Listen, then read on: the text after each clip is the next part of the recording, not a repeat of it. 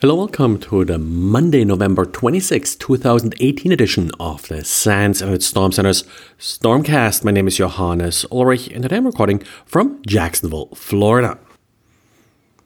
While many of you, like me, probably took the long weekend off, our European handlers stayed busy and published a number of interesting posts over the last couple days.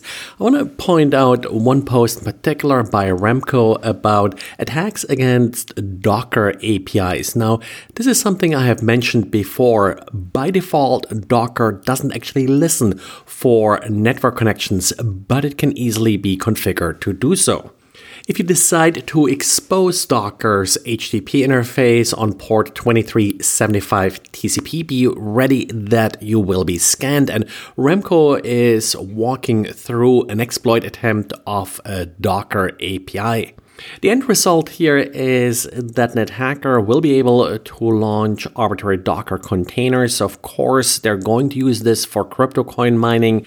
And in some cases, attackers use the ngrok.io service in order to expose some of these internal servers, in particular, to then, of course, have easier access to them.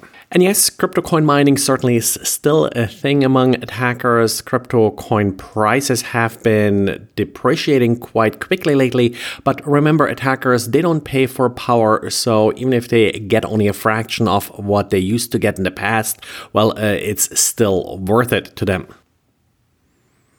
And Matthew Bing with Arbor Networks has a nice write up about how the recent Yarn vulnerability in Hadoop is being exploited by botnets. In particular, uh, a Mirai like botnet apparently has zoomed in on this vulnerability and added it uh, to its repertoire.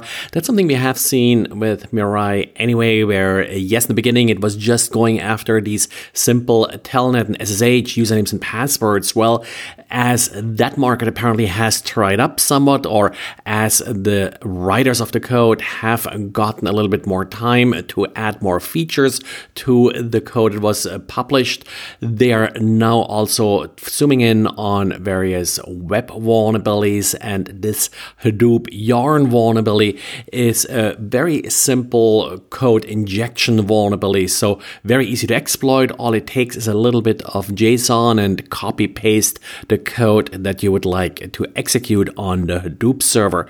Now, Hadoop, of course, is quite a step up uh, from the Internet of Things that Mirai was usually going after. Hadoop, uh, if you're not familiar with it, it's a very large distributed uh, file system, sometimes also referred to as a NoSQL database, but it's something that typically runs on pretty expensive hardware.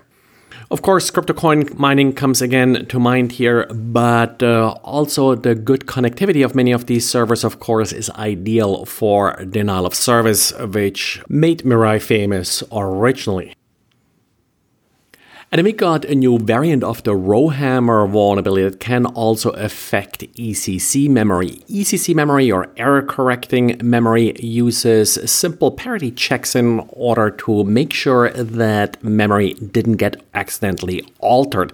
And that's the key here. It's really just like many checksums and parity checks about accidental corruption, not about intentional corruption.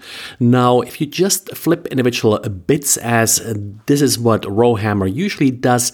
Uh, things uh, sort of can get corrected by ECC and the attack is not effective.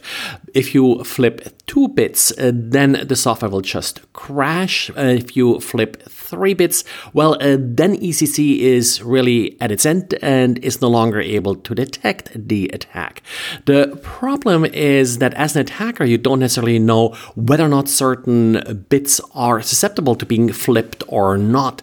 The trick that these researchers apply is they first try to only flip one bit. That, of course, doesn't affect the software. The the software still runs, the memory corrects the error, but that error correction takes time.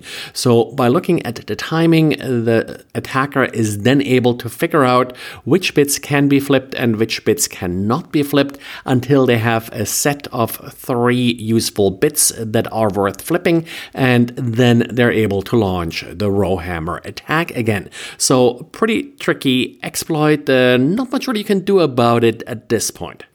Now, how vulnerable you are really depends on what memory you're using, and there is no real easy table to sort of look up which memory is more or less vulnerable to Rowhammer.